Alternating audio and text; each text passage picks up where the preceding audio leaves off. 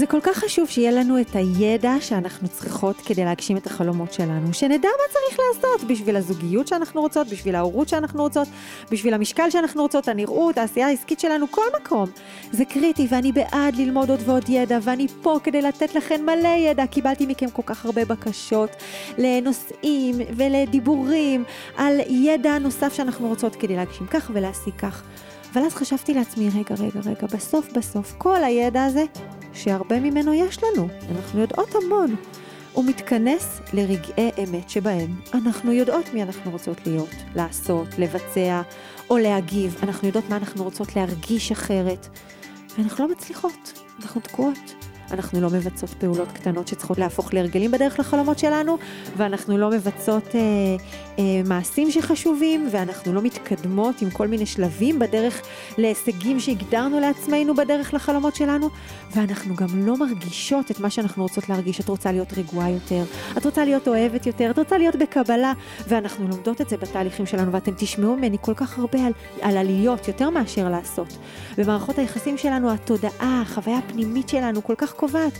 אבל מה יעזור אם נלמד איך לבצע, איך לעשות, איך, מה צריך להיות הח... בחוויה הפנימית שלנו, אם אנחנו לא מצליחות לעשות את הצעד הקטן הזה בין מי שאנחנו עכשיו לאישה שאנחנו רוצות להיות, לחוויה. אם משהו תקוע לנו, אז מה התרגלנו בתרבות שלנו? אנחנו רגילות להפעיל המון כלים כבדים. קדימה, בואי נשכנע את עצמי, בואי נביא אמונות חדשות, בואי נביא אמונות ניצחון, בואי נפעיל אה, כלים שיעזרו לך לבצע, בואי ניצור יעדים, מסגרת, מחויבות, נפעיל את כוח הרצון. אבל מתברר שזה לא עובד, זה לא מחזיק מעמד לאורך זמן.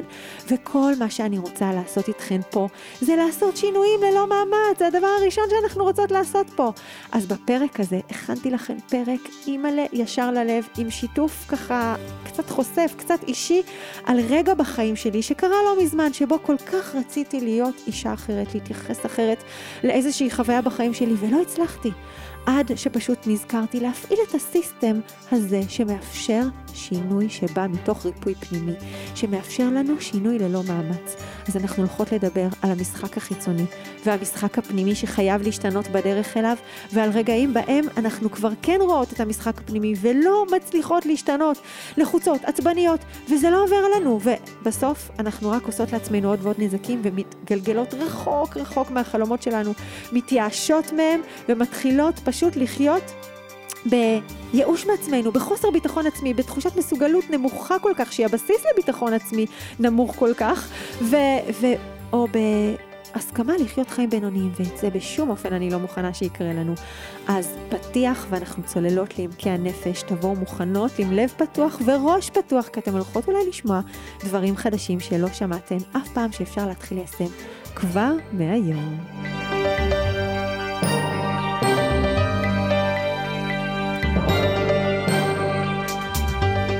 כבר ממגנטת, את כבר מושכת, את כבר משפיעה. את מלאת כריזמה, אפילו שלא נראה לך. יש בך את כל הכוחות והיכולות האלו כבר עכשיו, ככה, מעצם היותך. וגם אם זה לא מרגיש כך, אני רוצה שתדעי ששפע מדהים של שינויים, קשרים ממלאי לב, תוצאות מרגשות, מחכה ממש כאן להיכנס לחיים שלך. ברוכות הבאות לפודקאסט אישה ללא מאמץ. אני שושי זליקוביץ', והמטרה שלי פה היא שכל אישה תדע להתחבר ולחזור לכוח ההשפעה הנשי הקסום הזה שקיים בה, שקצת שכחנו מקיומו בעולם התחרותי, ההישגי, הזכרי ומלא הלחצים שנולדנו אליו. הפודקאסט הזה הוא מרחב שבו בעזרת השם נכיר ונתרגל ביחד דרך חיים שמאפשרת לנו להשיג את מה שאנחנו רוצות בחיים שלנו. אבל עם הרבה יותר הנאה, שמחה, תשוקה שלא נגמרת, ופחות מרדף, פחות סבל, פחות ויתור על עצמנו, פחות שחיקה ועייפות שגורמים לנו להתייאש בדרך. אנחנו פה כדי שנוכל להתנהל מכוח המשיכה הטבעי, הנשי שלנו. ביחד נעניק לעצמנו צלילה מרתקת למוח שלנו, לנפש שלנו, לדרך שבה עובדת התודעה שלנו ושל הסביבה שלנו. נציץ ביחד לעולמן המנטלי, הרגשי והרוחני של הנשים שממגנטות לחיים שלהן את כל מה שהן רוצות במערכות היחסים שלהן, ובכלל, בכל מקום. ביחד, בעזרת השם, נגלה מה תוקע את כל הטוב שאנחנו מייחלות לו, ואיך לרפא את הלב הנשי שלנו, כדי להחזיר לנו את כוח ההשפעה הטבעי שנולדנו איתו, ולפעמים זה מרגיש שבחלק מהמקומות בחיים שלנו פשוט איבדנו אותו. בעולם המהיר, העמוס, התחרותי, מלא הסחות הדעת והפיתויים, כבר אי אפשר לפעול במערכות היחסים שלנו עם עוד כוח, עוד מאמץ, עוד עבודה קשה. אין לנו גם כך הרבה סיכוי להתחרות על תשומת הלב של יקירינו במרדף אחרי עמידה בעוד ועוד תנאים ובמאמץ להיות הכי טובות. זה חסר סיכוי בזוגיות, זה חסר סיכוי בהורות שלנו, ובכלל בכל עשייה, בקריירה, בחברה, בכל מקום. משהו קורא לנו להפוך את עצמנו למהות של השפעה בדרך אחרת, שגדולה יותר מהמוטיבציה, מהזמן ומהאנרגיה המוגבלים שלנו, ובגלל זה יש לנו משימת חיים מלאת אחריות, להאיר את האישה הממגנטת שבתוכנו. להכיר מחדש את המהות המדהימה הזו, להיות גאות ושלמות בנשיות שבנו, ולהעז לבטא מחדש את כוח ההשפעה שלנו. פחות מתאמצת, יותר ממגנטת. אישה ללא מאמץ, מיד מתחילות.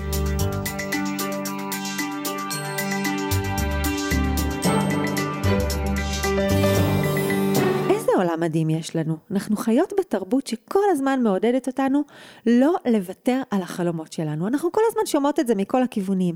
תגידי מה את רוצה שיהיה לך בזוגיות, ותחלמי בגדול בהורות, ותחלמי את החלומות הכי גדולים שאת יכולה לחלום על ההגשמה שלך, ועל הבריאות שלך, ועל איך את רוצה להיראות, ואיך הבית שלך, ואיך המשפחה שלך. מעודדים אותנו לחלום, וזה מצוין. זה דבר ראשון, כבר נתון פתיחה מעולה לחיים שלנו.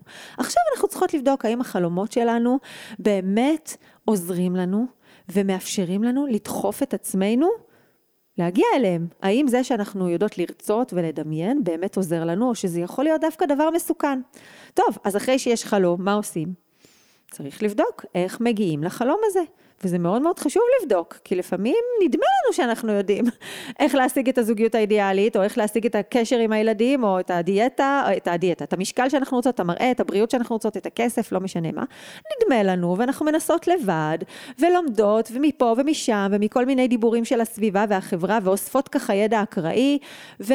ועושות לנו איזושהי תוכנית כזאת מעורפלת של כן, כן, אני יודעת, הנה אני אתנסה, ואז עוברים החיים, עוברים, עוברות השנים, ואנחנו פתאום מתוסכלות שדברים לא עובדים לנו. אז קודם כל אני תמיד אומרת לנשים, בואו, תלמדו, תחקרו, תחפשו את המקומות שבהם נותנים לכם ידע שאתם רואות שעזר לאנשים להגשים את החלום שלכן, שיש אנשים שהשיגו אותו, תבדקו, לפעמים באמת חסר לנו המון ידע, אני פוגשת המון נשים שעושות המון המון מאמץ במעשים הלא נכונים, בפעולות הלא נכונות כדי להשיג את מה שהן רוצות בזוגיות, או בהורות, או, או אפילו בתזונה, או בספורט.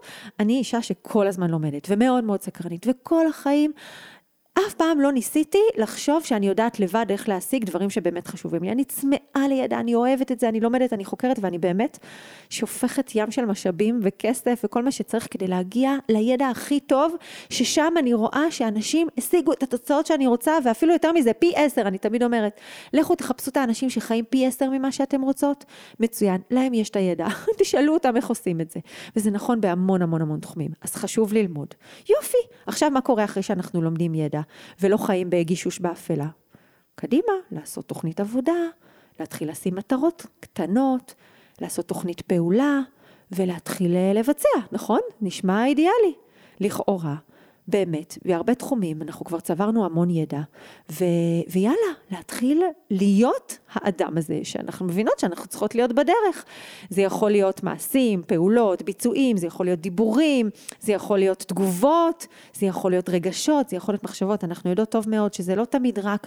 לעשות את המעשה הנכון, הפעולה הנכונה, לפעמים זה להביא את עצמי עם uh, תחושה, עם חוויה, להרגיש את הרגשות הנכונים, הבריאים, המקדמים, uh, שבונים לנו התקדמות, שמשיגים לנו את ההשפעה שאנחנו רוצות במערכות היחסים שלנו, וזה לא משנה, מערכות יחסים זה הכל, זה, זה גם בסופו של דבר מה שתרגישי כלפי אוכל, שזה אולי מערכת יחסים שנראית לנו כל כך חומרית ופשטנית, זה מה שיגרום לאיך תאכלי ואיך תתנהלי עם התזונה שלך, או מה שתרגישי לגבי להקדיש זמן לגוף שלך, או מה שתרגישי לגבי כסף יגרום לה, איך הפעולות שלך בעבודה שלך, בעסק שלך, בקריירה שלך, אה, יתנהלו, או מה שתרגישי לגבי אנשים כמובן, ילדים שלך, בן הזוג.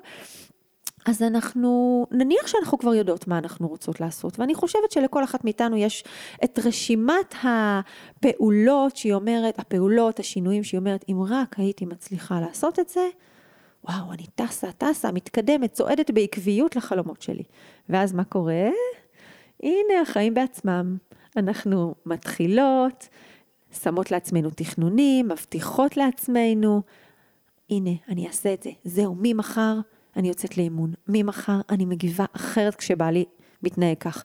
ממחר אני שמה את הטלפון בצד בזמן שאני אה, מתכננת להיות עם הילדים. ממחר אני קמה מוקדם, הולכת לישון מוקדם, סוגרת מסכים בערב, לא נוגעת בסוכר, אוכלת מלא ירקות, מכניסה 20 כוסות מים ביום. אלף הבטחות, אלף פעמים, ובסוף מה? עוד פעם, לא עשינו, לא ביצענו. עכשיו, פה הסיפור מתחלק לשניים.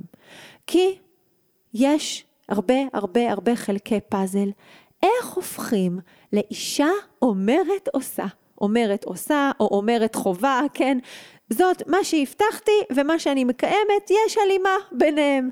איך עושים את זה? עכשיו, זה באמת מאוד מאוד חשוב, חשוב כדי להגיע לחלומות, אבל האמת שזה אפילו הרבה יותר חשוב מסתם להשיג עוד ועוד מטרות. כי כל פעם שאנחנו יודעות שאנחנו צריכות לעשות משהו, מדברות עליו, אומרות אותו, מתכננות אותו, ולא עושות. מה קורה לנו? אנחנו מרגישות תחושה כזאת של כישלון, של הנה, את רואה, עוד פעם את לא עושה, עוד פעם את לא מצליחה, עוד פעם את לא מבצעת, עוד פעם זה לא עובד לך. תחושת המסוגלות שלנו מפעם לפעם, שבה ניסינו ולא עמדנו במילה של עצמנו, הולכת ויורדת, ומשם יורד גם הביטחון העצמי. עכשיו, או שניצור מצב שאנחנו ננסה להיאבק בעצמנו ונגייס המון המון כוח רצון. למשל, נבטיח לעצמנו פרסים, מתנות, הפתעות, עונשים, ניצור לעצמנו סביבה שמעודדת אותנו, ניצור מחויבות פומבית, אה, ניצור לעצמנו קבוצה וכל מיני דברים.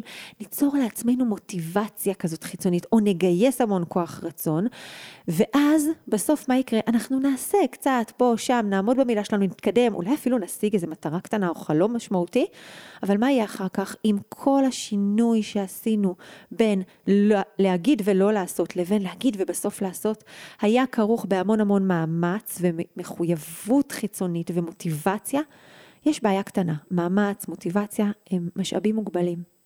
אין לנו מהם כמה שאנחנו רוצות. אז הקדשת המון המון מאמץ וכוח רצון ומוטיבציה למעשה מסוים, נגיד אה, אה, לעמוד במילה שלך בתכנון הלו"ז שלך בעסק, בערב את חוזרת, מתפרקת על הילדים, או על המקרר, או על בעלך.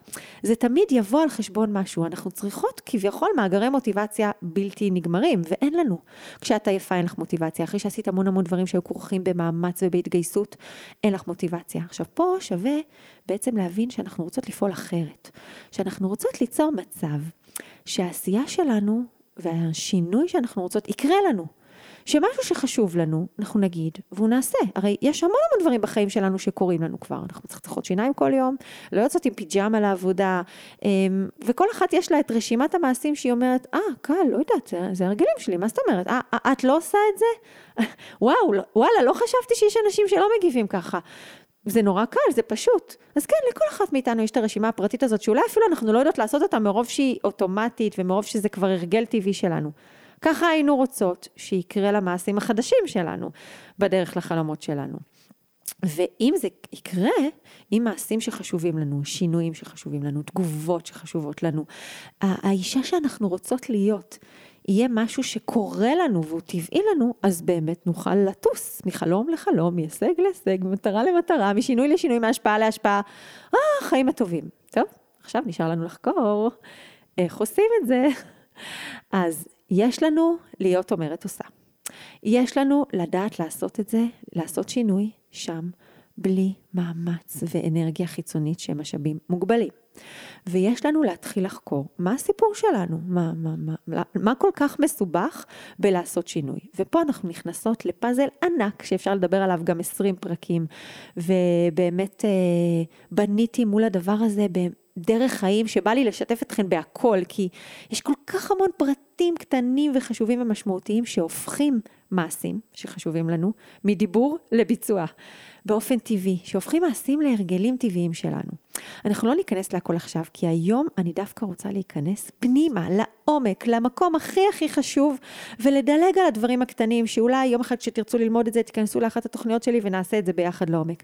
אני רוצה לעשות איתכן סוג של תהליך קטן, כאן עכשיו, בפרק הזה, שיאפשר לנו להרגיש שוואו, אני משתנה במקום שמאוד חשוב לי. אני משתנה מבפנים. כי מה שקורה כדי לעשות שינוי, אנחנו צריכים מצד אחד לדעת איך ליצור מצב שהמוח ידחוף אותנו באופן נוירולוגי, יקרה משהו בראש שלנו, ממש במוח שלנו, שידחוף אותנו לביצוע, ש, שאת פשוט לא תשימי לב ותעשי את זה, כמו שאת עולה לאוטו ואת רגילה לנסוע לעבודה, והיום לא תכננת לנסוע לעבודה, ופתאום את אומרת, וואו, אוטומטית שמתי את הווייז, או כבר, אבל נסעתי בלי הווייז, כבר, אני, אני, לא אני לא שמה לב, אני עושה את זה מתוך הרגל. ככה אנחנו רוצות שיקרו גם המעשים החדשים שאנחנו רוצות להכניס לחיים שלנו, ויש דרך.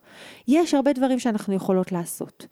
אבל מה שקורה זה שאחד הדברים שהמוח שלנו צריך כדי שהוא ייצור לנו נתיב עצבי אוטומטי בדרך לשינוי, בין אם זה שינוי של מעשה, בין אם זה שינוי של תגובה רגשית, פנימית, משהו בתוכנו שרוצה להרגיש ולהגיב אחרת לסיטואציה, שזה בסוף גם מביא תגובה חיצונית, צריך, המוח שלנו צריך שנפנה לו את הדרך.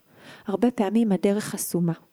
ואז בגלל זה לא קורים דברים, אנחנו לומדות כל מיני טכניקות של אימון ושל אה, שינויים וכל מיני קורסים בדרך להרגלים טובים וקורות המון ספרים, אבל יש משהו שאנחנו חייבות להבין. המשחק החיצוני, הביצוע שלנו, הוא בסוף תוצאה של משחק פנימי. גם משחק פנימי שקורה במוח שלנו, מערכת העצבים, ואיך המוח דוחף לשם, אבל יש משחק פנימי הרבה הרבה יותר משמעותי והרבה הרבה יותר מורכב, שהוא בעצם התודעה שלנו, הנפש שלנו, הסיפור הפנימי, האיך אני מסתכלת ומפרשת סיטואציות ורגעים בחיים שלי. והאיך הזה ומה שקורה לי שם מול רגע קטן מסוים, שנייה לפני שבחרתי לבצע את מה שהבטחתי או לוותר לעצמי. מה שקורה לי בפנים יקבע את המשחק החיצוני. אז יכול להיות שרגע או שניים או פעם או פעמיים אני אצליח בכוח הרצון ובמחויבות חיצונית להתגבר על החוויה הפנימית, אבל זה לא יחזיק מעמד לאורך זמן ובסוף או שאני אדחיק משהו ואז זה יתפוצץ, או שאני פשוט אתעייף ואני ארגיש שאין לי כבר כוח לסחוב את עצמי בכוח לביצוע. ואז בסוף, אחרי דיאטה מדהימה שירדת מלא במשקל, פששט את עולה את הכל בחזרה. או אחרי תקופה נורא יפה בזוגיות שבה היית האישה האידיאלית, ובאמת קיבלת תגובות מהגבר שלך, הוא הפך להיות גרסה אידיאלית, כי באמת היה משהו טוב ביניכם, אבל זה בא לך במאמץ. זה לא היה את, זה לא היה טבעי, ואנחנו רוצות ליצור מצב שזה טבעי. איך תגובות טבעיות שהולמות את הערכים שלנו ואת ההבטחות שלנו מתרחשות. כשיש ריפוי, כשיש שקט בפנים, כשאין פחד, כשאין בהלה, כשאין סיפורים, כל מחסום שתוקע אותנו, כל רגע שבו אנחנו פוגשות קושי לעשות משהו, זה בעצם מחסום, זו תקיעות. ואת הסיטואציה הזאת אנחנו רוצות לחקור היום, להיכנס אליה, ובאופן מאוד מעניין, ללא מאמץ, כן, ללא מאמץ, כן עם סקרנות, כן עם התמסרות, כן עם uh, המון המון אה, חוויה של אה, בא לי לשחק עם זה, כזאת חוויה, כן עם התעסקות אולי, אבל לא בתחושה שאת סובלת, נאבקת, עייפה מזה, מותשת, ולא בא לך עוד שינויים. את רוצה רק להתפרק על להיות את הישנה, ושלא יגידו לך מה לעשות יותר. אנחנו לא רוצות להגיע לכזה מקום, אנחנו רוצות להיות צמאות כל הזמן להתפתח ולגדול. אני רוצה שכל אישה פה תרגיש שבא לה כל הזמן להגיד, אוקיי, הנה, גם בזה אני יכולה להשתפר, יאללה, מפעילים את הסיסטם. ואני רוצה לשתף אתכם שאני באמת אישה שכל כך קשה לי לעמוד במילה שלי לעצמי. אני לא טיפוס חזק. אין לי שום מאגרי כוח רצון מיותרים או מוגברים.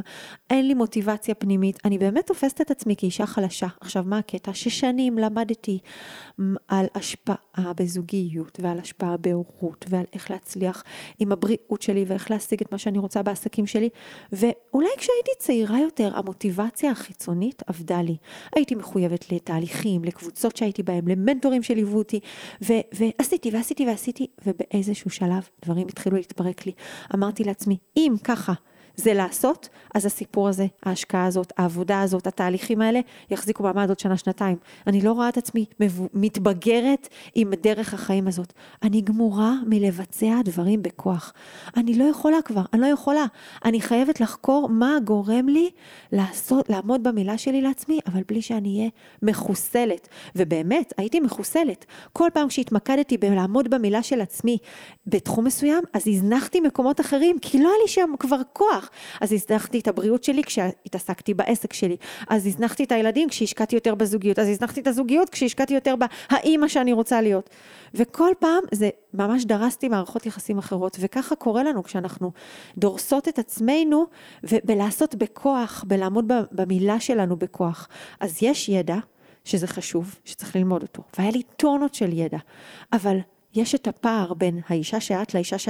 לביצוע שיוצא ממך, ויש את ההבנה שהמוח שלנו, יש דרך וכל מיני תרגילים שיגרמו לו להפוך מעשים להרגלים, אפשר לקרוא על זה וללמוד על זה, אבל בסוף בסוף אני אגלה לכם, הכל מתכנס לפנימה, כמה שלא בא לנו להקשיב שנייה מה קורה בפנים, לא יעזור שום דבר, כי יש את המשחק החיצוני של הביצוע, אבל יש את רגע האמת, וברגע האמת מה שיקבע, איזה משחק חיצוני יצא מאיתנו, ב- ב- מול דברים שהם לא טבעיים לנו, שהם חדשים לנו, שעד היום עשינו בהם, היה טבעי לנו משהו אחר, אוקיי?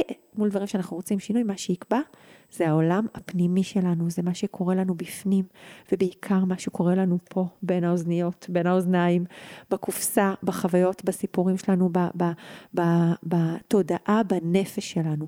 ולזה אנחנו רוצות להיכנס היום. אז עכשיו אני רוצה להגיד עוד כמה דקות משהו רגע לפני שאני צוללת, כי זה דבר ממש מדהים. לפעמים אנשים בתהליכי אימון אומרים, כדי להשיג משהו אתה צריך לשים חזון גדול, ואז אתה צריך ללמוד איך להגיע אליו, ואז אתה צריך לשים מטרות, ואז אתה צריך פשוט לקום בבוקר ולהתחיל לשאול מה אני עושה היום כדי להתקדם למטרות שלי. ואני אומרת, הכל זה לא המטרה, הכל זה רק אמצעי. בסוף אנחנו רוצים להפוך להיות אדם שמצליח לעשות שינויים. אם הצלחתי לעשות שינוי בתחום מסוים, ואני יודעת להיות אומרת עושה, אני יכולה לשכפל את זה. וזה הדבר שחיפשתי כל החיים, וכשגיליתי את הדבר הזה, הרגשתי שאני פשוט רוקדת את החיים, שכאילו גיליתי את החיים מחדש. אה, אני יודעת, יש לי תוכנית פעולה. איך הופכים מלהיות X בנקודה הזאת ל...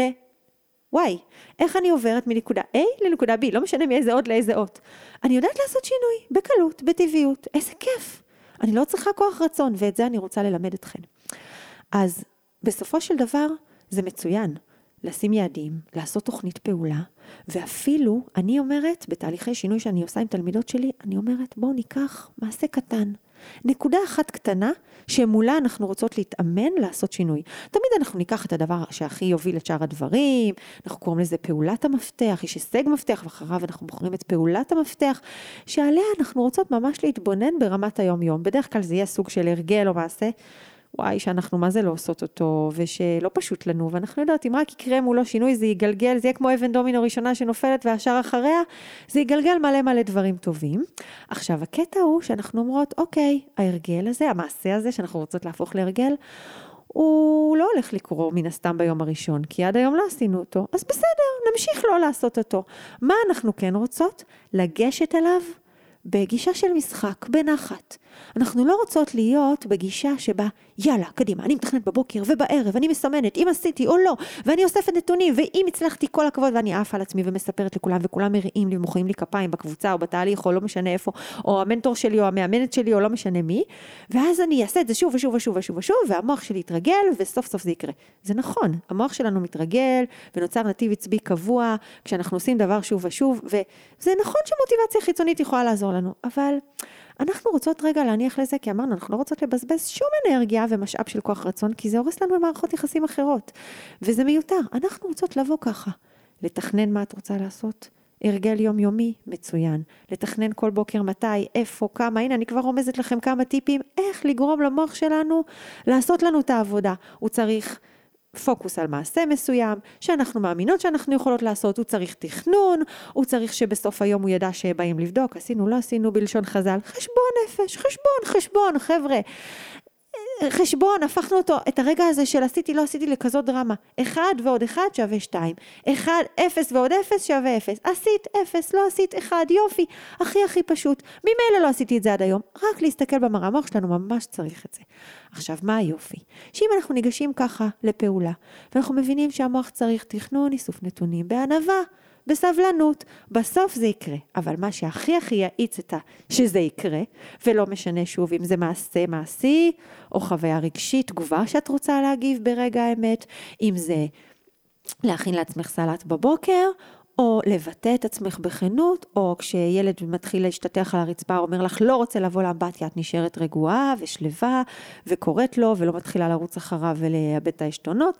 לא משנה מה זה יהיה, קחי לך את התחום שאת רוצה שינוי, קחי לך שם מעשה אחד קטן שאת אומרת, יאללה, בוא נתמקד עליו, תעשי כל יום תכנון ואיסוף נתונים, יקרה משהו. אבל הדבר הכי גדול, שיאיץ את היקרה משהו ויגרום, לא רק שזה יקרה, אלא שאת תשתני. שאיזשהו סיפור פנימי שלך מול המעשה הזה יתרפא, ואז בואו נגלה לכם סיפורים פנימיים, הם אף פעם לא מול מעשה אחד. ואנחנו תכף נצלול לדוגמאות ואתם תראו שזה משהו שמדהים לשנות הרגל אחד, כי אם הצלחתי לרפא את הסיפור הפנימי שלי מול המשחק החיצוני, שנמצא מאחורי המשחק החיצוני, אם הצלחתי להיכנס פנימה למשחק הפנימי שלי ולשחרר אותו, ו... בעצם שחררתי למוח במפר ענק שהוא לא יכל לדלג עליו וכל פעם חסם אותו ודרש גיוס משאבים מיותרים. אז הצלחתי לשחרר אותו מול עוד מקומות בחיים שלי ועוד מעשים טובים ועוד ביצועים טובים ועוד תגובות טובות שהולמות יותר את האישה שאני רוצה להיות, יגיעו ואני אהיה יותר אומרת עושה בעוד מקומות. אז זה שינוי אמיתי, זאת דרך חיים שבה אנחנו הופכות להיות מי שאנחנו רוצות להיות ללא מאמץ. כי אנחנו עובדות על כמה דברים בו זמנית.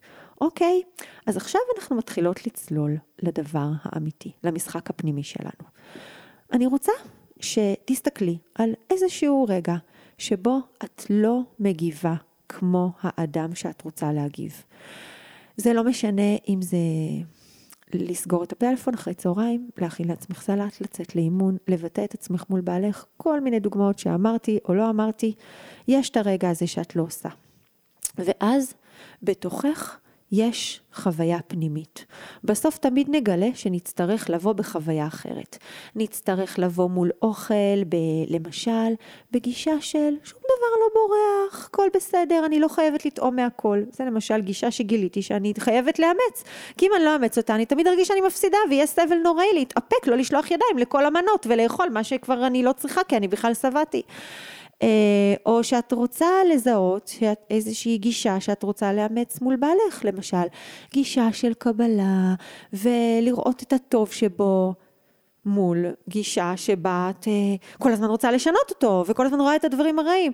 ברור לך שאם תבואי בגישה שבה את לא שופטת אותו, ולא מתנשאת בתוכך, ולא כועסת עליו בתוכך, ומקבלת אותו, ורואה את הטוב, ומוקירה, ויודעת להוקיר, אז את תקבלי גם תגובה אחרת, נכון? אני מקווה שאנחנו מבינות את זה, שהמשחק הפנימי שלנו, החוויה הרגשית שלנו, תקבע גם את המילים והמעשים שנגיד, והיא תקבע גם את התוצאות שנקבל בחוץ, נכון? וככה זה בכל דבר. אם אני נבהלת מהתנהגות של הילדים, או אם אין לי כוח אליהם ולא בא לי להיות איתם, אז, אז איך אני אהיה איתם? אני צריך נורא להיאבק בעצמי כדי לסגור את הטלפון וליהנות איתם אחר הצהריים.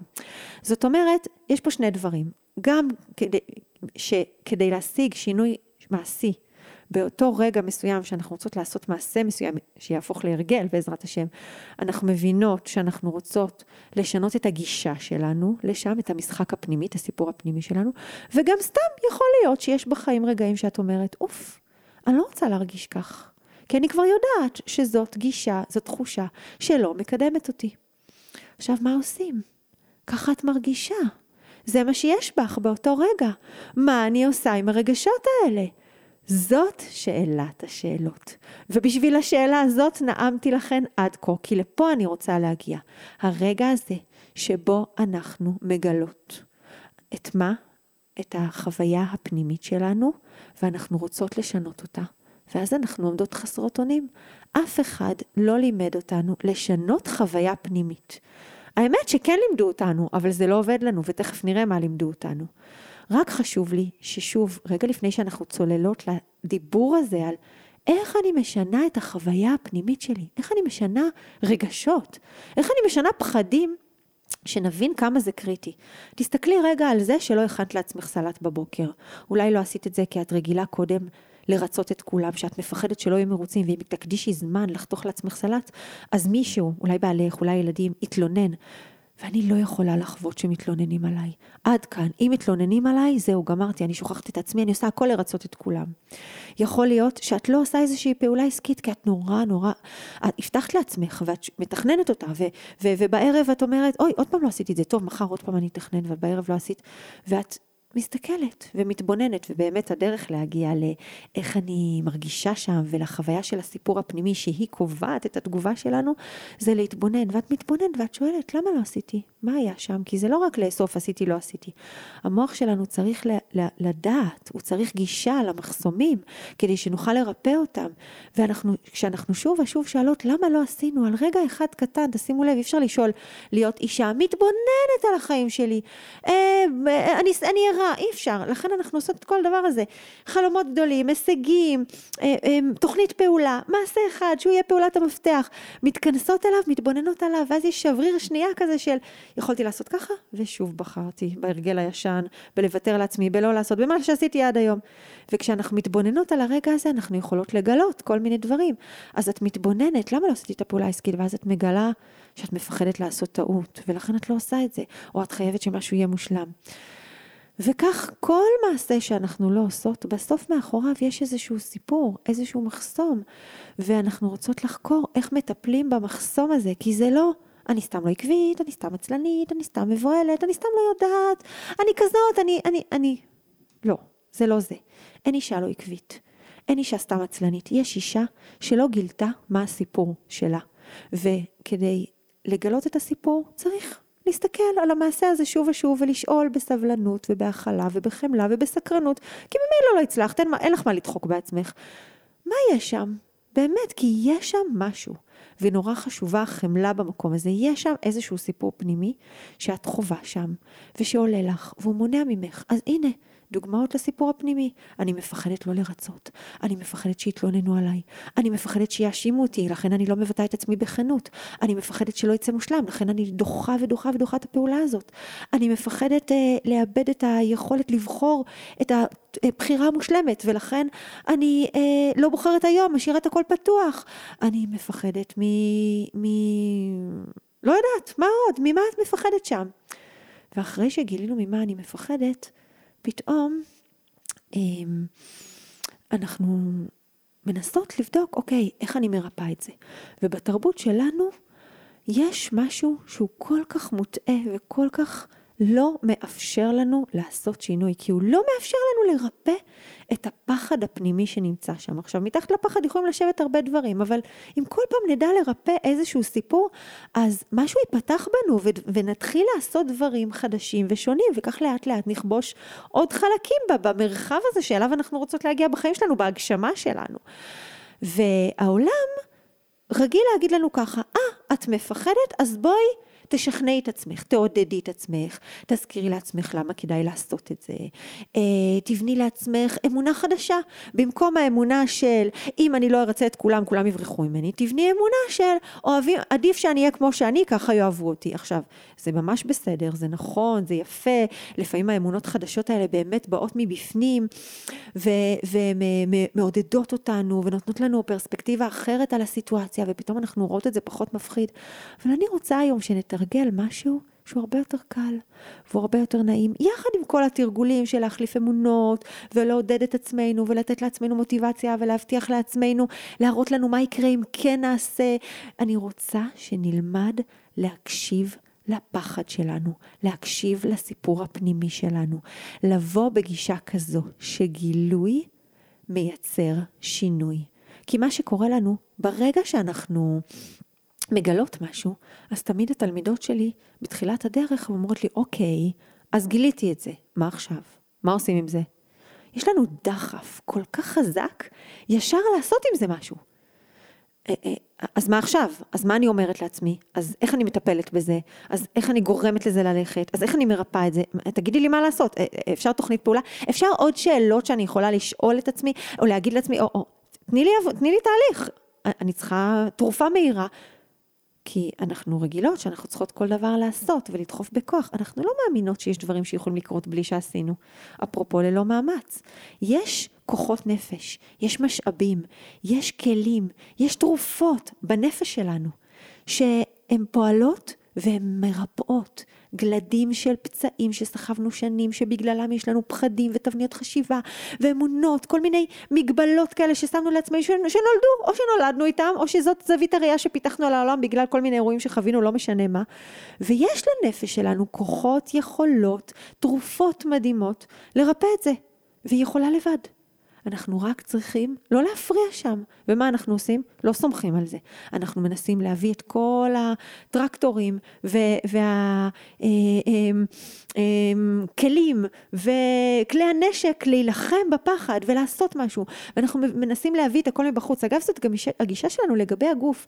אנחנו לא מאמין, מאמינים שגוף יכול לרפא את עצמו, ואיזה יופי שהמחקר והמדע היום פשוט יודעים להראות לנו כמה ריפוי יש בתוכנו. אז כמו בגוף, כך גם בנפש. לא תמיד צריך להביא עוד תרופות ועוד כלים ועוד ריפויים ועוד שיטות ועוד כלים ועוד דיבורים ועוד אמירות ועוד שינונים ועוד משפטים, כדי שמשהו יזוז מאיתנו ויתרפא וילך ויפסיק לנהל אותנו.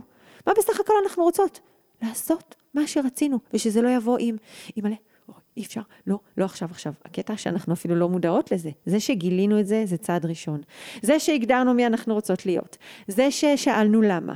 זה שאספנו, סליחה, זה שאספנו נתונים וראינו שאנחנו לא עושות. זה ששאלנו למה. זה שעלינו על משהו. זה ששמנו מול העיניים את הסיפור. אה, אני מגלה שקשה לי, שאני לא אוהבת, שלא כיף לי, שלא נעים לי.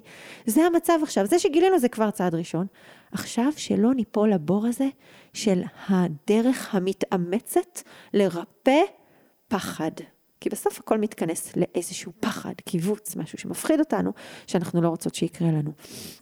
הדרך המתאמצת לרפא מצב לא בריא, שלא נעים לנו. תחושה, רגש, חוויה, כאב. אנחנו רוצות להשתמש בדרך הנעימה, הטבעית, מלאת השפע שקיים בנפש שלנו. איך עושים את זה? עוד מעט אני אוריד את הכל לדוגמה אישית שאני רוצה לספר לכם, מסיטואציה שקרתה לי ממש לאחרונה, וחוויתי בה כזה שינוי גדול שקרה ללא מאמץ, תוך כדי שהסביבה דחפה אותי לעשות שינוי מתאמץ. ולכן בוער לי לספר דווקא את הדוגמה הזו, כי היא כל כך ממחישה כמה אנחנו לא צריכות להתאמץ. אבל כבר אני רוצה שנראה את הדבר הזה. אנחנו שואלות מה צריך לעשות, והתשובה המפתיעה והלא צפויה שלנו היא כלום. לא צריך לעשות כלום. מהרגע שגילינו משהו, מהרגע שאנחנו נותנות מקום לאיזושהי חוויה בתוכנו, בין אם זה סיפור, בין אם זה סיפור על החיים, כן? בין אם זה פחד שיש לנו מלחוות משהו, בין אם זה כל מיני רגשות קשים שפתאום עולים לנו ואנחנו לא מצליחים להתפטר מהם, ואני אתן דוגמאות. סיפור על החיים יכול להיות, אם אני לא ארצה את כולם, כולם יברחו ממני. אוקיי, גיליתי סיפור, והסיפור הזה באמת מנהל אותי, לכן אני כל הזמן מרצה, ולכן אני לא דואגת לעצמי, כי אי אפשר גם לדאוג לעצמי ברגע שמישהו אחר רוצה משהו, אוקיי? אה, סיפור על החיים יכול להיות, אסור לי לעשות טעות. אם אני עושה טעות, יאשימו אותי. לא, לא, ואני לא מסוגלת שיאשימו אותי, אז הנה גיליתי שאני לא מסוגלת שיאשימו אותי. יכול להיות שזה יהיה אה, חוויה. אין לי כוח להיות עכשיו עם הילדים שלי, אין לי כוח אליהם. וואי, אימא'לה, אימא'לה, איזה אימא אני. עכשיו, אנחנו מסתכלות על הסיפורים האלה ורוצות להעיף אותם. להעיף אותה מהלב, מהראש, מהנפש, מהתודעה שלנו. אנחנו מבינות שזה הורס לנו את החיים. אם אני רק לא אצטרך כל הזמן לרצות, אני אעשה, אני אצליח לדאוג לעצמי. אם אני לא אפחד שיאשימו אותי, אני אעז לעשות דברים בלי סוף, אני לא אפחד מכלום, אני אעשה עוד משהו ועוד משהו ועוד משהו, ואני אדבר ואני אבטא. ואם אני אה, אקבל את זה, שאני... אה, אימא שמרגישה עכשיו שלא טוב לה מול הילדים, אולי אני ארגיש אחרת, כי אני כל כך כועסת על עצמי, מצד אחד זה מה שאני מרגישה, מצד שני אני לא מצליחה לשנות את זה, ואני כועסת על עצמי, ואני לא מצליחה לשנות את זה. אז מה שאנחנו רוצות לעשות מול הגילויים האלה, זה ללמוד, לנשום לתוכם ולהגיד, לא צריך לעשות כלום. לסמוך על הנפש שלנו, שעצם זה שגיליתי משהו, בעצם יצר מצב של שינוי. כי מה קורה? תחשבו שכל החוויות והאמונות והסיפורים האלה יושבים כמו באיזשהו מרתף. בתודעה שלנו, בלי ששמנו לב אליהם, אנחנו לא ידענו למה אנחנו לא עושות פעולה מסוימת, פשוט לא עשינו אותה. אפילו ההוכחה לזה ש, אה, שלא ידענו זה זה שאמרנו, הנה אני עצלנית, אני סתם לא עקבית, אני פשוט, אני פשוט לא מצליחה, אני לוזרית, נכון? לא ידענו שיש בתוכנו איזשהו סיפור עד שלא עצרנו והתבוננו שוב ושוב, וחקרנו, ושאלנו למה, ופתאום זה עלה. ו... ו... ואז המפלצות, האמונות והתבניות חשיבה האלה והחוויות האלה יושבות בחושך ומנהלות אותנו, אני אקרא להן מפלצות. כי הן ממש כמו מושכות בחוטים של הביצועים שלנו, של האני שלנו. יש אומרת ויש עושה, והמפלצות יושבות וצוחקות עלינו בחושך. יש להן כוח אדיר, עד שפתאום את נכנסת למרתפים, יורדת קצת במדרגות, שואלת שאלות, שומעת את הקולות, מבינה שהסיפור פנימי ויש משחק פנימי שם מתחת לפני השטח, מגלה שיש שם חדר עם מפלצות. את מדליקה את האור. מסתכלת עליהם, ובאותו רגע המפלצות האלה לא יכולות לעשות מה שהן רוצות, כי את יכולה לקחת מהם את החוטים. את, את כבר פתאום מתערבת להם בתפקוד, את מתערבת להם בביצועים, את מתנה, מתערבת להם בהנהלה, את יכולה להזיז שם דברים. את תשבי פה, סליחה, הבנתי, שמעתי, אבל יש לי מה להגיד לך. ותחשבו שזה ממש יכול להיות ברגע האמת, כי אם את ברגע מסוים אומרת, אוקיי, אני לא מבטא כי אני מפחד שהוא יאשים אותי, ואז את יכולה להתחיל לעשות דיון. יאשים אותי, ואז מה יקרה? מה יותר חשוב, שאני אהיה כנה עכשיו או שיאשים אותי? ואני גם יכולה להגיד משהו על האשמה הזאת. והאם זו האשמה אמיתית או לא. את מתחילה לעשות דיון ואת מנהלת את הסיטואציה. יכול להיות שפתאום מתוך המודעות תגידי, יאללה, בסדר עם האשמה הזאת, אבל יש משהו יותר חשוב, ואת בוחרת לעשות משהו יותר חשוב. והבחירה הזאת הייתה טבעית לך, ללא מאמץ. או שיקרה משהו עוד יותר טוב. המפלצות שלנו, ברגע שמאירים עליהם, הם כמו קרח. המודעות שלנו, זה שאנחנו מודעות לזה, היא כמו אור של שמש שמאירה על הקרחון הזה שניהל אותנו. וכשהוא צף למעלה, הקרחון המס. ואז הוא לא קיים כבר, הוא נעלם, ואין, ופתאום זה לא מפחיד אותך, ופתאום זה לא מנהל אותך, ופתאום זה לא כזה חשוב לך, ופתאום הרגש הזה שהיה פה נעלם. עכשיו, זה נכון לגבי תבניות חשיבה, ונכון לגבי אמונות שמגבילות ופחדים, וזה נכון גם לגבי תחושה שאת מרגישה עכשיו, שכל כך בא לך להעיף, אני מרגישה לחץ, אני מרגישה שאין לי כוח לילדים, אני מרגישה עצבים, ואני רוצה לשחרר את זה. טוב, בוא נביא אמונה חיובית, ובוא נסתכל על הטוב, ובוא ננסה להרגיע את עצמנו, ובוא ננשום, ובוא נאהב אותם, ובוא נחשוב כמה הם חמודים. זה לא עוזר בכוח. אי אפשר לסלק רגשות, תבניות, פחדים, מחשבות, סיפורים. המשימה שלנו זה לגלות אותם, וזהו. רגע הגילוי מחולל שינוי. עכשיו, פה מגיעה גם נקודה מאוד עמוקה של חוץ מזה שאני יכולה לנהל אותם, משהו קורה בנפש. ברגע שגיליתי דברים זזים. המערכת כבר לא יושבת כמו שהיא. המפלצות זזו, התפנה מקום, הפחד זז מקום, פתאום הוא יושב על כיסא אחר. בואו נדמיין כאילו הנפש שלנו זה כמו מיכל כזה, של מלא מלא בלאגן, כמו חדר מלא כביסה ושיש בו אבק. את מתחילה להרים את הכביסה, את מתחילה לקפל אותה, את מתחילה להזיז אותה, פתאום רואים יותר את החדר, האבק עולה, אז את מטאטה, אז דברים זזים, פתאום החדר מסודר, פתאום קורה, משהו השתנה, חלק דברים עפו מהחלון, האבק יצא, אספת אותו לזבל. אה, ו- ויש לכלוך שכבר לא נמצא. אותו דבר קורה עם הפחדים והסיפורים שלנו. ברגע שנגענו בהם, חשפנו, גילינו, הם זזים, הם כבר כאילו עשו את התפקיד שלהם, הם כבר לא יכולים לנהל אותנו באותה עוצמה. יכול להיות שהם אפילו התפוגגו לגמרי. שזה אומר שעצם הגילוי הוא מספיק. עכשיו, זה בתנאי שאני אסכים לגלות ולהיות עם זה. כי אם אני מגלה ומנסה לדחוף את זה בכוח, אז הפחדים שלנו והמחשבות והאמונות והסיפורים והחוויה הרגשית יורדים לקומה התחתונה ונותנים לעצמם מקום כי הם נועדו כדי להגן עליי, הם לא יוותרו כל כך מהר. אבל כשאני מפנה להם מקום, תדמייני שזה כאילו מאפשר להם להתקרב אליי ואז פתאום אני יכולה ליצור שם אוורור וניהול מחדש של הסיטואציה.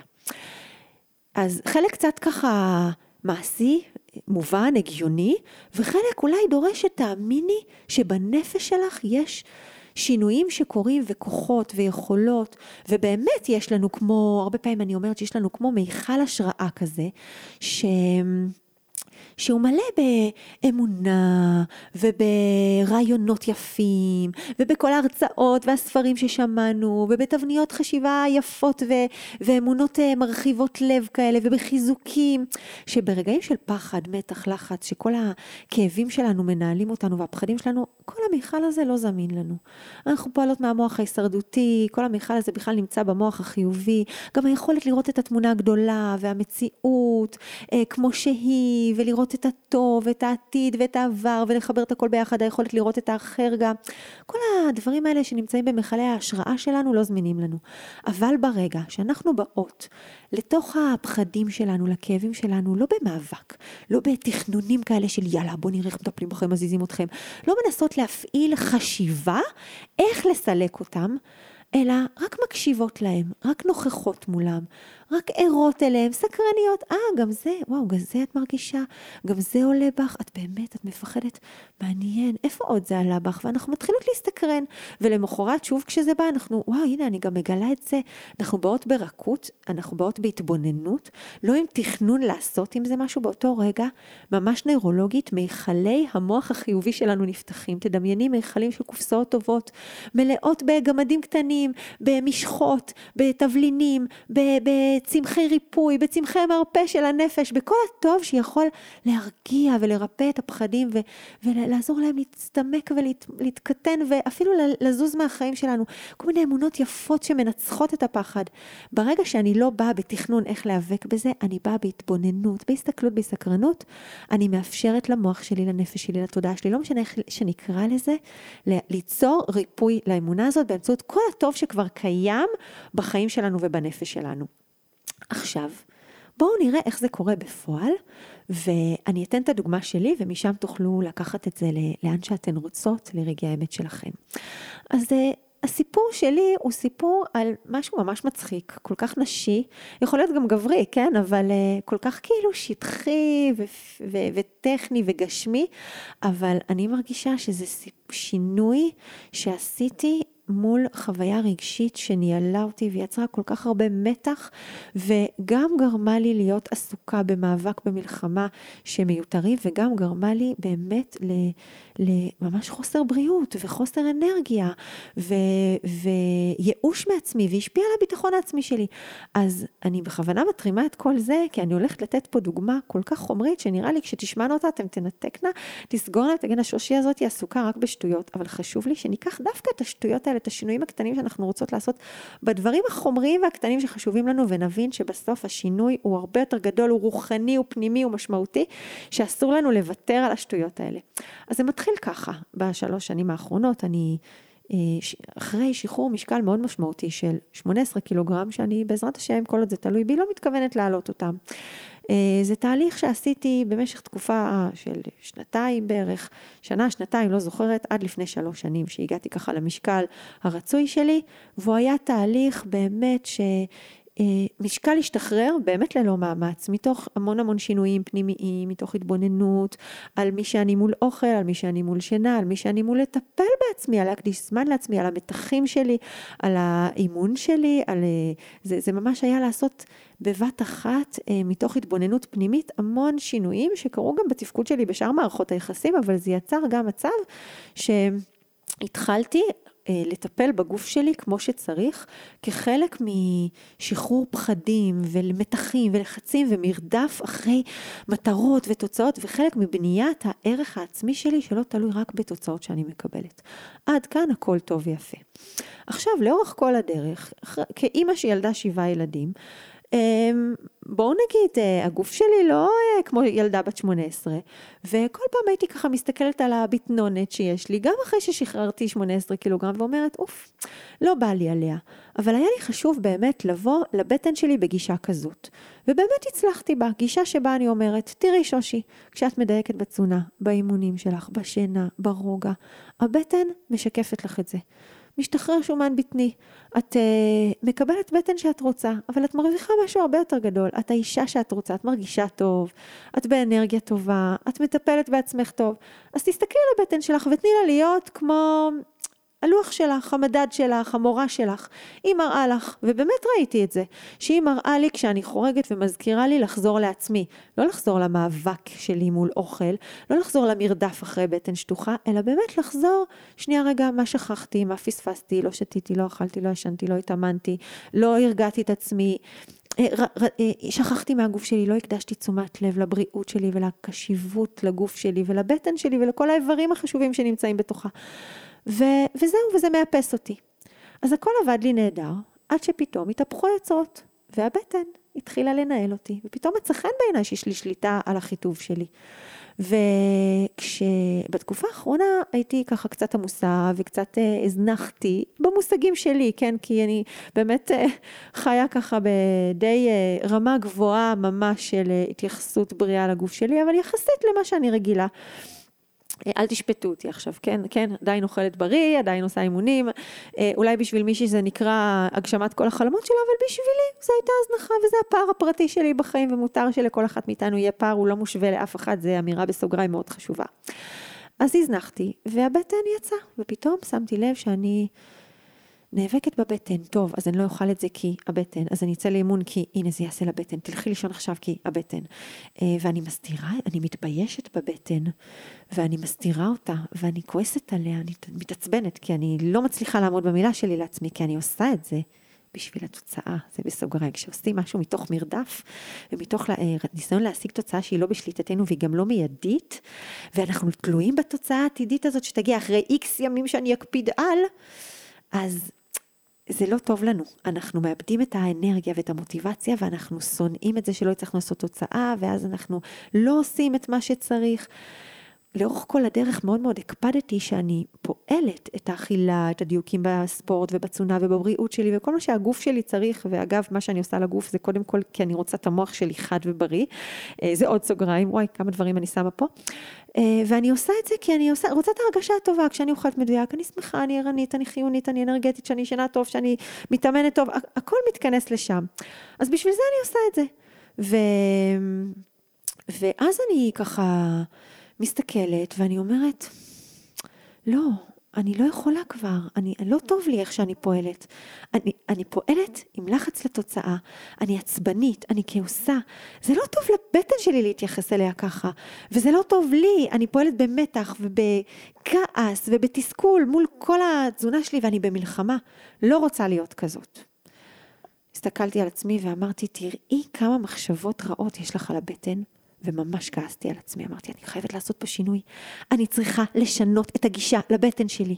אני צריכה להסכים אליה, אני צריכה לאהוב אותה, אני צריכה לא להתבייש בה. אני אישה בגילי, שילדה שבעה ילדים, צריכה להיות גאה בה, אה, ש, שהסכמתי לתרום את הגוף שלי ואת הנראות שלי, שהיא כל כך מקודשת בעולם, לטובת המטרות החשובות יותר, הערכים שלי, של להביא ילדים לעולם. אני צריכה להודות לבטן שלי שהיא עושה את התפקיד שלה, ולהודות בזה שזה לא הדבר הכי חשוב בחיים. ממש ממש כעסתי על הגישה שלי, כי הבנתי שהגישה הנאבקת הזאת גורמת לי לאכול יותר, לא להתאמן, לישון פחות, להתייאש מעצמי. אז הנה דוגמה לרגע שבו אנחנו מזהות שסיפור פנימי עושה לנו התנהגות חיצונית. המשחק הפנימי שלי היה משחק שגיליתי שהוא כעס, שהוא מאבק. ואז אמרתי לעצמי, אוקיי, תשני גישה, תשני גישה. מהר תשני גישה לבטן שלך, לא יפה להתייחס אליה כך. ואז עצרתי והבנתי שזה לא יעבוד בשינוי גישה. וזה לא יעבוד במשפטים יפים ובמשפטי מוטיבציה ובמשפטי השראה ובלדחוף לעצמי בכוח. אני כועסת על הבטן שלי. יש שם סיפורים, יש שם אמונות, יש שם תבניות. זה לא סתם, ואני רוצה לרפא את הכעס הזה לא בכוח. התיישבתי עם מחברת, שמתי יד על הבטן, הרגשתי את כל ההתנגדות שיש לי, ואמרתי, אני לא מנסה להיות טובה לבטן שלי בכוח, זה לא יעבוד. אני רוצה לתת מקום לכל הכעס, לכל הבהלה הזאת מחוסר ההצלחה, לכל מה שאני מרגישה שחוסר, שהכישלון שלי, כל אחת עם הכישלונות שלה, שהפער הזה בין המצוי לרצוי שלי משקף לי, אני רוצה לתת לזה מקום. וישבתי וכתבתי מילים של כעס על הבטן שלי, ומילים של גינוי עצמי, ונתתי לזה המון המון מקום. והתמלאו לי שני עמודים במחברת, ובסיום אמרתי לעצמי, מעולה, תמשיכי. את רוצה שהנפש שלך תגדל ותתפתח והראייה תתרחב, אבל זה לא קורה בכוח. את לא יכולה להתנגד לכאב שעולה לך מול הדבר הזה, גם אם הוא טיפשי וקטנוני ולא יפה ולא נשי ולא רוחני ולא יהודי ולא לא משנה מה. זה מה שיש פה עכשיו, אז זה מה שיש. וככה סיימתי לכתוב ממש פוסט של טענות על הבטן, וסיימתי אותו במילים שבעצם פניתי דרכן לעוקבות שלי, אמרתי, כל מה שכתבתי פה אני רוצה להוציא לעולם. אני מאמינה שהתנגדות לא תביא ריפוי. ריפוי מתרחש במקום, ריפוי, התפתחות, שגשוג וצמיחה של הנפש שלנו, התבגרות, רציתי בגרות, רציתי להיות אישה נעלה, שלא באמת הבטן שלה חשובה לה, ושהיא אוכלת טוב, כי מגיע לה, כי בריא לה, כי רוצה להזין את עצמה. אבל זה לא קרה, ואם אני רוצה לשגשג לשם, זה לא יכול להיות במכות, בעיטות והתנגדות למה שיש. לא הולך ביחד. דוקטור ברוס ליפטון בספר שלו, הביולוגיה של האמונה, אומר, במקום שיש התנגדות ומאבק, לא יכולים להיות שגשוג וצמיחה. אז הרפאתי מההתנגדות והמאבק ונתתי מקום לכל האמונות, הסיפורים והמחשבות שעלו לי לגבי הבטן שלי, לגישה התינוקית, הילדותית, הקטנונית, ההישגית, הנאבקת, השטחית, החומרנית לבטן שלי, וזהו. והחלטתי שאני מפרסמת את הפוסט הזה. והעליתי אותו, אולי ראיתם אותו באינסטגרם או בסטטוס, אני לא יודעת איפה. ווואו, קרו לי מלא מלא מלא דברים מדהימים שנייה אחרי זה, שתכף אני אספר לכם. אבל למחרת, בעיקר בעיקר שמתי לב אליהם, אפילו לא שמתי לב למה שקרה לי. אחת העוקבות היקרות שלי שלחה לי, ראתה את הפוסט והיא נחרדה. ככה את מדברת לבטן שלך? שושי, בבקשה, בואי נגיד לבטן היפה שלך מילות אהבה. מגיע לה, והיא התחילה להגיד את כל המילים הטובות של האישה שאני רוצה להיות. כתבה לי נאום באמת ממלא את הלב והבטן, מלא חמלה, אהבה, הכרה, הערכה ותודה של גישה. בדיוק האישה שהייתי רוצה להיות אתמול, ולא הצלחתי. סיימתי לקרוא והיא אומרת לי, בבקשה שושי, תחליפי את המילים האלה, למה את לא אומרת אותם? זה יעשה לך הרבה יותר טוב. ואז הסתכלתי אחורה על ה-24 שעות שעברו מאז שככה העליתי את הפוסט הזה, ואמרתי לעצמי, וואו, גם אם לא היית שולחת לי את הפוסט הזה, את הטקסט הבאמת יפה והמרגש שלך, והנוגע ללב והנשי והחמוד הזה, זה קרה לי. אני שם, איזה כיף. וכתבתי לה, את יודעת, סיפרתי לה ככה על התחושה שלי, אמרתי לה, את יודעת שאתמול זה מה ששמתי לב, עכשיו אני שמה לב שאמרתי לבטן שלי. זה, אלו המחשבות שניהלו אותי. כל היום אכלתי בלי שאני בכלל מתאמצת, אוכל מיטיב, לא התחשק לי להכניס לגוף שלי דברים שלא מיטיבים איתי. אכלתי אוכל שמדויק לי, למוח, לגוף, לבטן. התאמנתי את האימון שלי בכיף, קמתי הבוקר בכיף, הלכתי לישון יותר מוקדם, הייתי במצב רוח כיפי כזה של אהבה עצמית וקבלה עצמית, ואפילו שמתי לב שלבשתי שמלה שממש בשבועות האחרונים הקפדתי לא ללבוש, כי התביישתי שרואים את הבטן, ויצאתי איתה, והיה לי ממש טוב, ולא התאמצתי להכניס את הבטן שלי ולהסתיר אותה.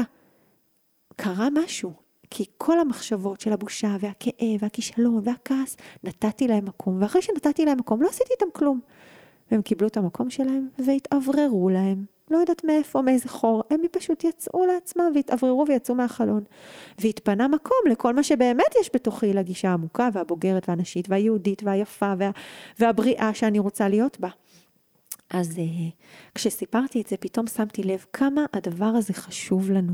בכל מקום בחיים שלנו אנחנו רוצות להיות אימא סבלנית, ועכשיו אני לא. ומה שאני עושה כשאני מוצאת את עצמי שלא בא לי עכשיו להיות עם הילדים שלי, אני מרשה לעצמי שלא יהיה בא לי. לא בא לי, ואני נותנת לזה מקום, לא בא לי, אתם מעצבנים, נמאס לי איתכם, אני רוצה לנסוע חודש לחו"ל, לא לראות אתכם. ממש מילים קשות יוצאות, ואני לא נבלת, אני לא נבלת מזה. אני לא מפחדת להרגיש רגשות קשים, אמונות מפחידות, אני לא מפחדת לתת להם מקום, אני לא מפחדת להסתכל עליהם, וככל שאני מסתכלת עליהם, אני מגלה שהם בעצם כלום, הם מלא מלא סיפורים. אני באמת גם מאמינה שהקדוש ברוך הוא מציף לנו. מאפשר לנו להגיע להצפה ולמודעות ולחוויה של כל מיני רגשות שיש לנו כוח להחזיק אותם. אני יודעת שהרבה מטפלים יקפצו עליי כשאני אגיד את זה, והרבה יועצים ייבהלו מזה. אני מאמינה שהקדוש ברוך הוא נותן שלג כצמר. זה אחד הדברים שלמדתי כש... אה, תהליכי הלימודי, הלימודים שלמדתי בפסיכותרפיה הוליסטית ובאימון, שהקדוש ברוך הוא מציף לנו רגשות וכאבים וחוויות וסיפורים, וסיפורים לפי כמות הצמר שיש לנו. הוא לא נותן לנו משהו שאנחנו לא יכולים להחזיק אותו, ולפעמים באמת אנחנו כל כך נבהלים שלא נוכל להחזיק, שהגוף שלנו פתאום מתחיל להיות חולה, כי הוא כאילו, משהו במוח שלנו אומר, אולי את לא יכולה להכיל את זה, אולי את לא יכולה להחזיק את זה, אז, אז בבקשה, בואי נעסיק אותך במשהו אחר ואת נהיית חולה פתאום ואז את עסוקה בלרפא איזה מחלה או איזה בעיה. אם רק היינו מסכימות להקשיב למה שעולה בתוכנו, בין אם זה פחד שעלה ולהגיד, שלום פחד, מה עושים איתי עכשיו? לא, לא עושים איתך כלום, אני רק נוכחת אליך. מחר עוד פעם אני אצטרך להכז... להכין סלט או לסגור את הטלפון, ואני לא אצליח, אבל אני אתבונן ואני אשאל למה לא עשיתי, ואני שוב אשים לב לפחד הזה, ואני אגלה עוד, אני אגלה עוד רובד. ואני אלך איתך כל היום, ואני אשים לב פתאום שאתה מנהל אותי גם פה, וגם פה, וגם פה, וגם פה. יואו, ואני אהיה מוצפת מזה יום, יומיים, שבוע, שבועיים, לא יודעת כמה, וזה בסדר, אין דדליין. אבל כל פעם שאני אתן לו מקום, הוא יאבד מהכוח שלו עוד, ומעוד רובד. ואולי אני אגלה עוד משהו מתחתיו, הוא יאבד מהכוח שלו, ואני אתרפא. אני אהיה אישה פחות מוגבלת, פחות מנוהלת מבפנים, פחות מבוהלת, מצליחה לעשות את מה שאמרתי לעצמי, מצליחה להרגיש את מה שאני רוצה להרגיש. כי אם את עכשיו כועסת על בעלך ואין לך סבלנות אליו, זה לא יעזור שתגידי, תהיי סבלנית, תראי כמה הוא צריך, תחזירי כמה הוא טוב, לא נורא תעגלי פינות, לא, עכשיו אני כועסת. כשאני כועסת ואין לי סבלנות, וזה קורה לי. אז אני אומרת לעצמי, אני עכשיו אישה בלי סבלנות. יום אחד אפילו בא לי שאל אותי, אני מרגיש שאין לך סבלנות אליי. והיה לי קשה להודות, אבל אפילו אמרתי כן. וכשאמרתי את הכן הזה, לא האשמתי אותו. לא כעסתי עליו, כי כבר הייתי במקום שהרגשתי שאין לי, יש לי מושג, לא אין לי מושג, זה שלי. משהו בי כרגע עצבני ורגיש ולחוץ ו, ונפגע ממשהו, וזה בסדר. וכשנתתי לזה מקום זה התרפא, ולמחרת קמתי אישה אחרת. מלאה סבלנות והכלה וכל מה שרציתי להיות יום קודם. אז זה יכול להיות בחוויות רגשיות ובתבניות של פחד שמנהלות אותך, לא משנה במה. אני רוצה שניצור עולם לעצמנו שבו כשגילינו משהו, יש לו מקום. יש לו רשות. יש לנו, יש לו לגיטימציה. אנחנו לא מפחדות, יש לנו את הזמן אליו. אנחנו מוכנות שהוא ילך איתנו, שהוא יהיה במקביל. יכול להיות שתוך כדי את תגידי, אני מזהה שאני מפחדת, ובכל זאת אני עושה את זה, כי שמתי לי יד, כי התחייבתי לעצמי, כי כיף לי לעמוד במילה שלי לעצמי כבר, ויהיה לך הרבה יותר קל לעשות את זה אחרי שזיהית את זה. ועדיין זה ילך איתי. מה שחשוב זה לא טוב, אז עכשיו אני מפחדת, אז אני לא אעשה את זה עד שאני ארגיש מושלם לגבי הפעולה הזאת. לא, לא, חמודות, אני עושה, אה, כשאני מגלה שאני מפחדת לעשות טעות, אני עושה עם הפחד לעשות טעות, ואני קצת מגייסת כוח רצון, כן, כי לפעמים זה חשוב, וחשוב לי כבר להגיע לתוצאה. אבל אני עדיין הולכת עם הפחד הזה, ואני מקשיבה לו, ואז אחרי כמה ימים פתאום אני שמה לב שגם הרווחתי, שאימנתי את המוח לבצע ויצרתי נתיב עצבי כי הוא התרגל, וגם הרווחתי ש... ריפאתי את הבמפרים, את הערימות זיהום ומחסומים וקירות שהיו שם, שהיה צריך כל כך להתאמץ לדלג עליהם, למה?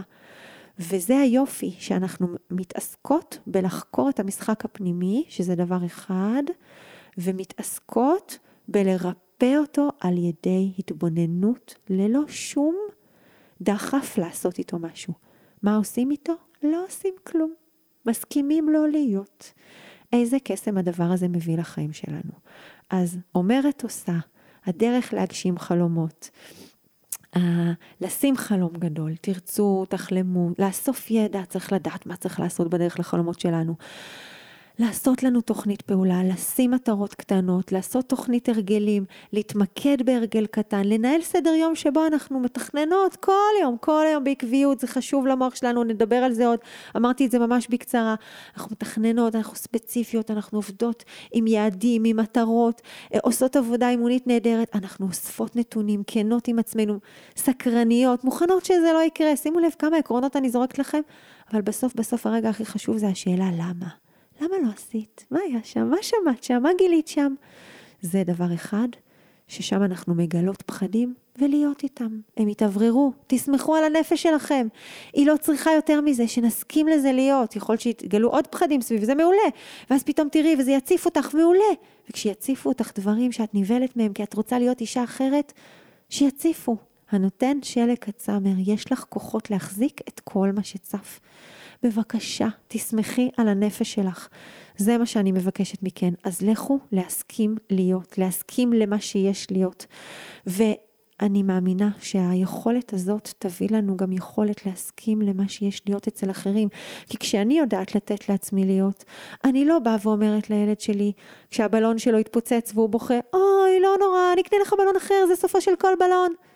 אני מסכימה לבכי להיות ואני אומרת איתו, אוי, ואני מרגישה את האכזבה שלו ואני לא עושה כלום. אני לא עושה כלום, אני רק מרשה לה להיות, אני לא דוחקת בה, אני לא מעלימה אותה.